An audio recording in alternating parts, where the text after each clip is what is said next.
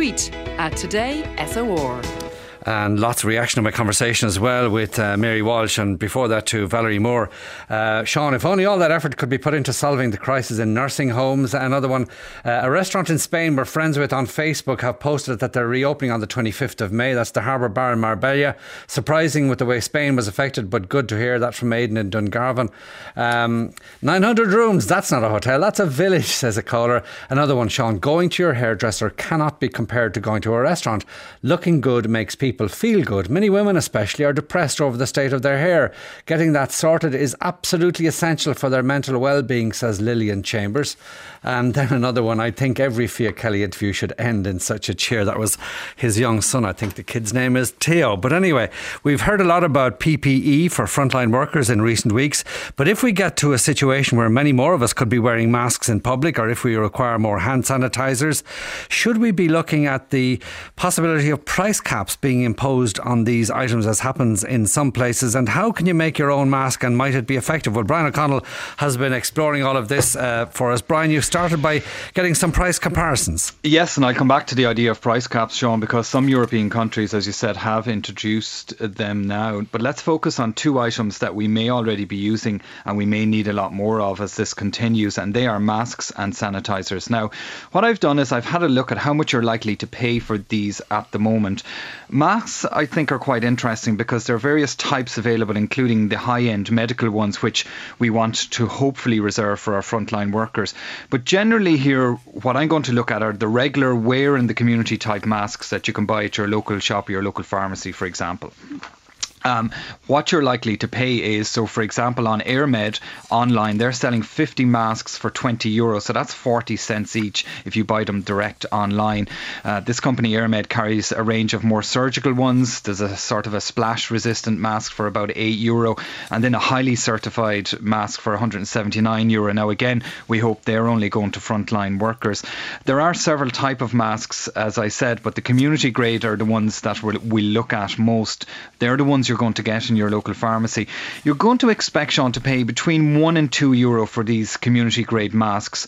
Uh, one pharmacy in Dublin I see is selling 50 for 85 euro. Uh, one as well in Dublin that I came across are selling them for 150 each. So in and around that price range, some pharmacies will limit them to four per person.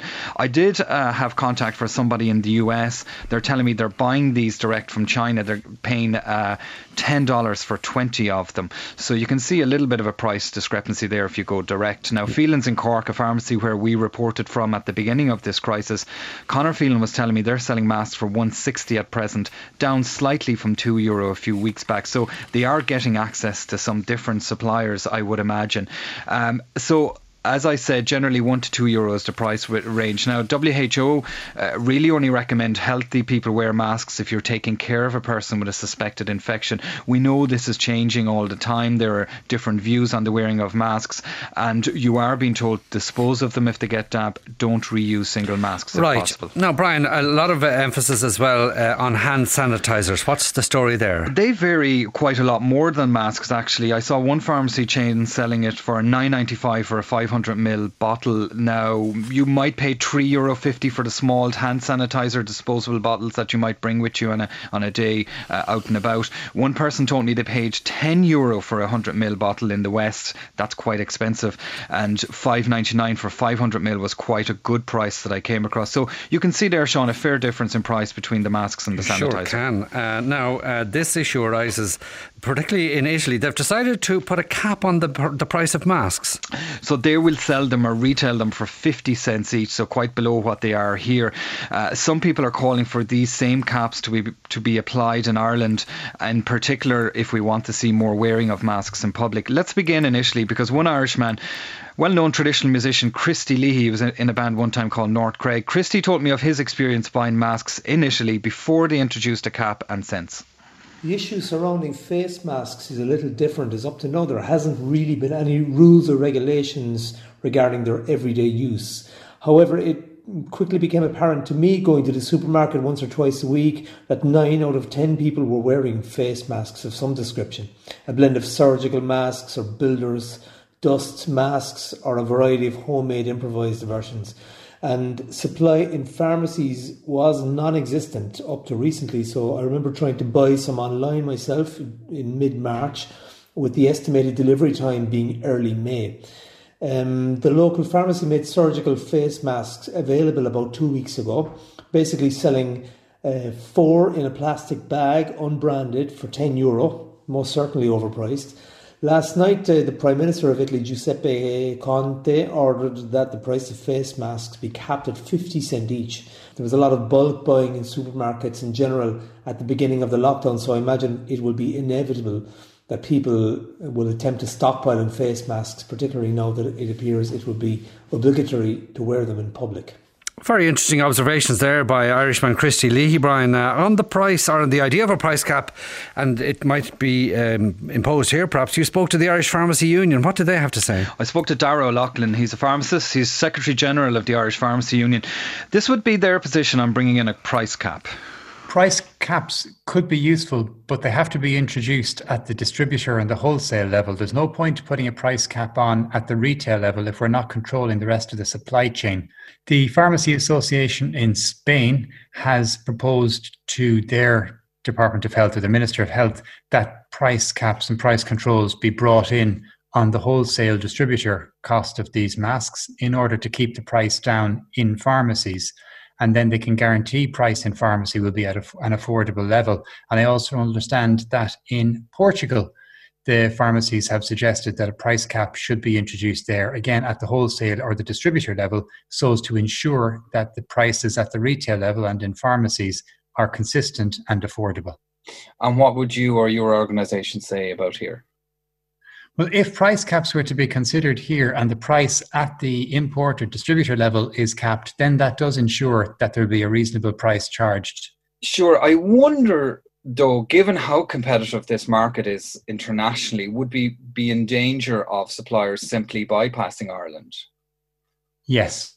We're a small market in terms of a global perspective. Countries are literally being outbid by other countries when they try to get supplies from the manufacturers in China and elsewhere. Finally, I suppose the last thing I'll ask you are you confident that none of your members are involved in so called price gouging? Pharmacy is very competitive, so any pharmacy that is engaged in price gouging, and I don't believe there are, is very quickly going to lose custom to the pharmacy down the street. Very interesting there. The pharmacy union, Brian, not against the idea of price caps once it's brought in for suppliers and wholesalers now people might be interested in the DIY approach, and you've been hearing some advice. There are a couple of projects underway where people are making their own masks on mask. There's a group called Masks for Ireland. They're a group of voluntary uh, persons who are making face masks free of charge for those working on the front line. And then last week I spotted two doctors, um, University of Limerick's Dr. Michael Callahan and Dr. Liam Glynn. They were encouraging people to make their own masks from t-shirts and from cotton material. And this is to ensure medical grade masks, as we said earlier, were left solely for for the use of frontline workers and wouldn't be used by people in the community. So I spoke to Professor Liam Glynn. He's in the University of Limerick. He's also a GP in Ballyvaughan in County Clare. And I asked Liam Glynn, should we all be wearing masks in public? The evidence is lacking to tell us yes or no. But I think the overwhelming evidence now, in terms of if you use what's called the precautionary principle, where you're weighing up the risk of wearing a mask versus the potential benefit of protecting other people, because primarily and I think from that point of view, it certainly does. The answer is unequivocally yes, but it's it's not yes for surgical masks. We need all the surgical masks we can get for healthcare workers in this country and around the world. So what we're recommending is homemade cloth masks to be used in public in crowded areas because we need all the surgical masks we can get for healthcare workers in this country and around the world. Would you agree with the call for capping the price of masks? you know, certainly it's important that the supply of PPE is, is of proper quality and gets to the people who need it. Um, and I know, you know, globally there is a lot of profiteering going on with this type of equipment. So I think it is important to certainly consider that um, as an option if, if, if that is seen to be happening. Let's say I want to make my own mask at home. Uh, how do I go about making it? You, you just need simple cloth, cotton material. Um, it needs to be cut to shape. It needs to be um, uh, multiple layers, uh, ideally, certainly more than one layer, ideally, three to four layers of it. It needs to fit snugly around your face. Um, and it, you need to secure it then with some sort of ties or ear loops. You need to be able to breathe with it, and you need to be able to wash it, and um, and that it's put it's put safely into the washing machine, and then you wash your hands after that. So that's uh, Professor Liam Glynn there, Brian. Um, lots of text in about this. In January, I paid 11 euro for 50 masks, says Eileen. Wouldn't it be preferable, says another caller, to use washable, reusable masks? Where are all the potentially contaminated masks going to be disposed of in the workplace or in the public areas, asks Pat. Another one, um, and I'll come back to in a moment, Brian. In February, I bought a pack of 10 masks for 5 euro in a pharmacy. In March, the same pharmacy was selling the same masks individually from the same packs for 2 99 each. That's a six-fold price increase. There needs to be a cap on prices to prevent such blatant profiteering, says Colm, or even gouging is the word you might use. Now, some final tips, Brian, you've been hearing? I think regardless of what you wear on your face, if you touch your face a, a, a lot, if you forget to wash your hands, if you fail to observe the required social distancing, you might actually increase your risk of infection by wearing a mask because complacency may set in. So that's one of the big points uh, many of the medics I spoke to wanted to get across. If you wear one of those those homemade ones, it's very important you wash your hands before putting it on and you wash your hands after taking it off. And just on those homemade reusable masks, I did hear from someone in France who told me a lot of people uh, he knew were using a sheet of kitchen paper or kitchen towel inside the mask against their mouths, and then they take that away, they dispose of that, uh, hopefully properly, and that means they don't have to wash the mask every day. Brian O'Connell, great report. You're a mind of information and advice for people there. Brian O'Connell reporting. We'll have news after these.